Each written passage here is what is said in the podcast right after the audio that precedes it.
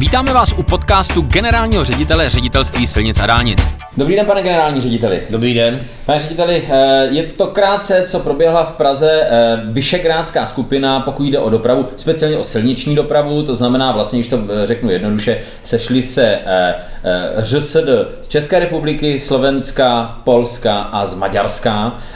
Pokud vím, že někdo se objevil i za mýto a hlavně byli přítomni i pánové ministři dopravy za Českou republiku a za, za Slovensko.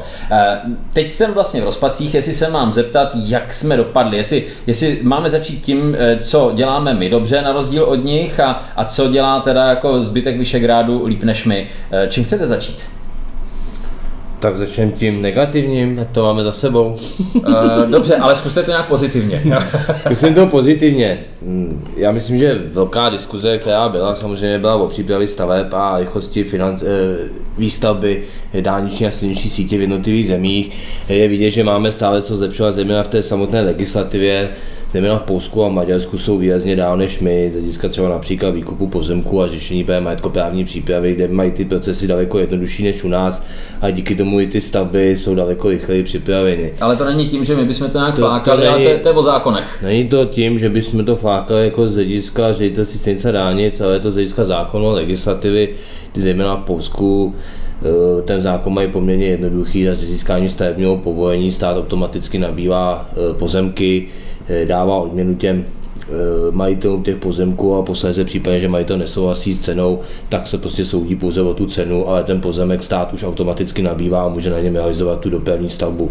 To znamená, to je daleko rychlejší proces, než je u nás. My se s tím potýkáme Eh, obrovským způsobem na mnoha stavbách nás to blokuje a ty procesy vyvlastnění jsou dost komplikované a zdržují celou přípravu staveb. Takže to si myslím, že je obrovský rozdíl, který zde stále je a proto i ta příprava staveb u nás oproti třeba právě tomu Polsku trochu vázne a není tak, jak bychom si sami představovali takovým, takovým tempu, jak bychom tuto chvíli chtěli.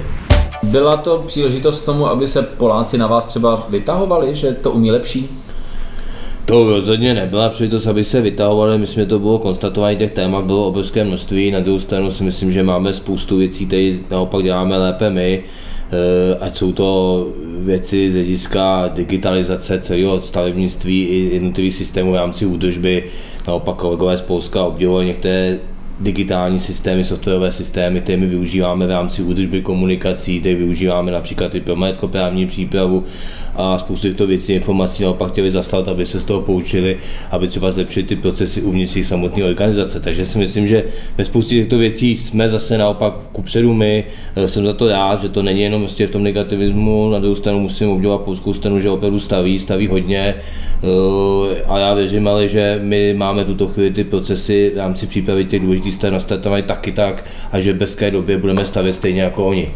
Eh, napadá mě, teď jste chválil Poláky za to, jak staví. To je v celoevropsky vlastně eh, známá situace, ale eh, řekněte mi, my v tuhle chvíli stavíme 250 km dálnic a silnic první třídy, jenom dálnic stavíme přes 140 km. Teď máme ve výstavbě aktuálně 140 km nových dálnic. Přeci nemůžeme být za takového otloukánka, to by ty Poláci museli stavět tisíc km, aby jsme vedle nich se museli za každou cenu úplně hrbit. A jak jsou na tom třeba Slováci nebo, nebo Maďaři?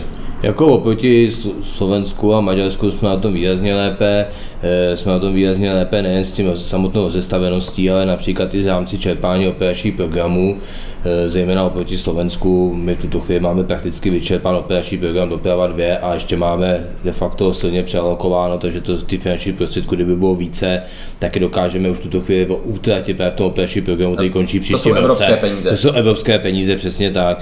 A jen před náma právě operační program doprava 3, další evropské peníze, kde kolegové ze Slovenska nemají tuto chvíli připravené projekty a říkají, že to začnou čerpat někdy zhruba do dvou do tří let. Za to my už de facto tento eh, operační program, který začal v letošním roce, čerpáme a letos už tam proinvestujeme zhruba skoro 8 až 9 miliard korun, což je teda úplně perfektní částka. A naopak já jsem prostě na této úrovni toho setkání té vyšetřské čtyřky i oba ministry, zda by nebylo možné prostě posílit to alokaci právě v rámci operačního programu doprava 3 na roky 21 až 27, protože těch projektů a tady máme připravený, nebo dokonce máme už realizaci a už se čerpá, je natolik, že ta alokace, která tuto chvíli je nám přisouzená, na nás hrozně malá. A je to škoda, protože jsme schopni proinvestovat daleko více evropských peněz a tentokrát vyloženě určených právě na výstavbu nových dálničních úseků, který máme před sebou. Takže co si myslím, že je velmi pozitivní z hlediska třeba například rozpočtu SFD, když jsme se srovnávali s Národní dálniční společností, tak náš rozpočet na rok 2023, jak je plánován, je skoro až čtyřikrát větší než rozpočet Národní dálniční společnosti na Slovensku. Takže myslím, že v tomto, v tomto ohledu opravdu jsme na tom velmi dobře a věřím, že ta situace prostě bude lepší i do budoucna, že tu dálniční si dostavíme v těch nejbližších letech. Když mluvíme eh, o penězích, tak mě napadá, ještě před pár lety se eh, ozývaly takové ty hlasy, že Česká republika eh, staví ty nejdražší dálnice v celé Evropě. Asi se nekoukejme na celou Evropu, ale když porovnáme právě takhle s těmi sousedy na východě, na severu, tak jsme opravdu dražší nebo stavíme podobně nákladově jako oni? Ty náklady jsou zhruba stejné, ty naopak jako v posledních letech Česká republika patří těm zemím, kde se staví spíše levněji.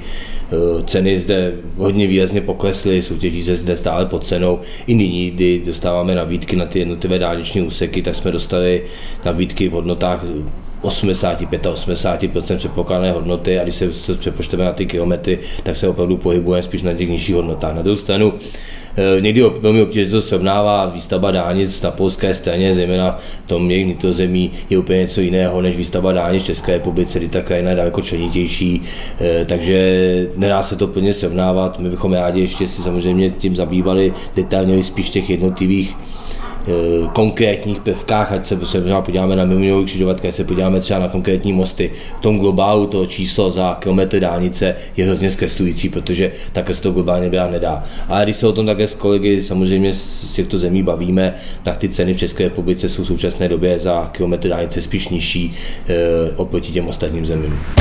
Eh, napadá mě zamyslet se, jestli, eh, když se setkají eh, vlastně středoevropští silničáři, dálničáři, tak jestli úplně ve všech tématech si navzájem rozumí a mohou si, řekněme, ve stylu ty pán, já pán vyměnit zkušenosti, ale napadá mě přeci jenom jedna část, ve které možná třeba, třeba takový Maďaři mohli být za úplné diváky a sice kdyby se kdybyste se měli bavit třeba o zimní udržbě silnic dálnic, tak například udílet jihomaďarským silničářům rady, jak se v zimě starat o dálnice na Vysočině, to je asi pro ně téma vzdálené. Tak eh, mají oni něco, eh, co naopak se tolik netýká České republiky?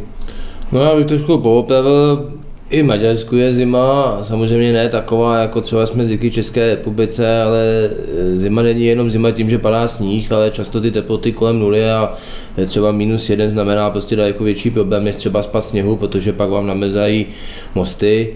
Eh, a je to z hlediska bezpečnosti dopravy ne, velice nebezpečné. A to dělá starost a, opravdu a, i Maďarů? A to dělá starosti Maďarů. My jsme zrovna včera měli poměrně zásadní a velké téma a to je třeba nedostatek soli a její cena, kdy jak v Maďarsku, tak v Polsku říkali, že jejich dodavatelé soli vypověděli smlouvy a museli v letošním roce poměrně komplikovaně řešit nákup soli a uzavírání nových kontraktů. My s tím problémem se taky potýkáme, jednáme s našimi dodavateli nejen soli, ale zejména zimní údržby na silnici první třídy a dálnici druhé třídy, který pro nás extrémně tu zimní údržbu a taky jsme s nimi dojednávali de facto podmínky navýšení cen a valorizace nákupu soli.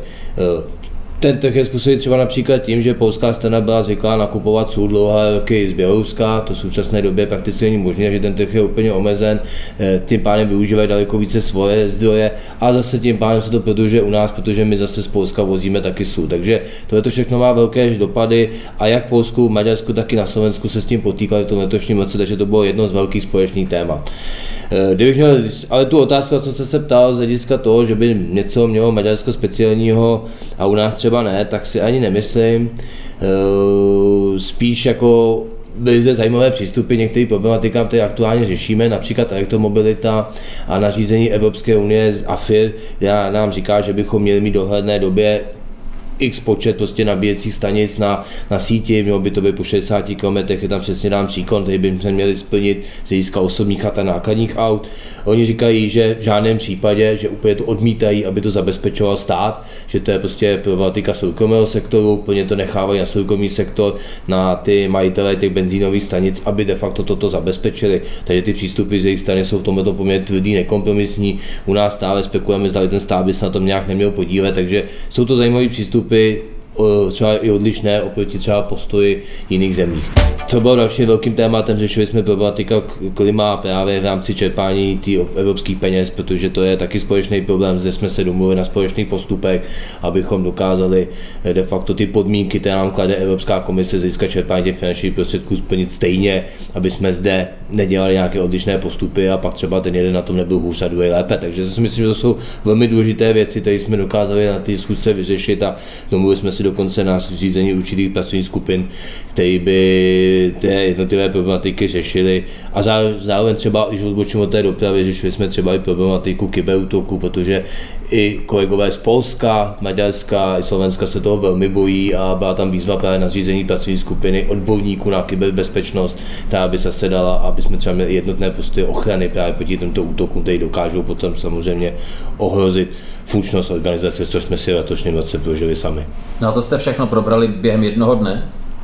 To jsme všechno probrali intenzivně během jednoho dne, ale ty schůzky budou pravidelně, samozřejmě budeme se na této úrovni ty generální ředitelů vedení těch organizací setkávat každý půl rok, takže věřím, že další ty témata, které jsme si tady nastínili, jsme schopni zase za půl roku probrat detailněji.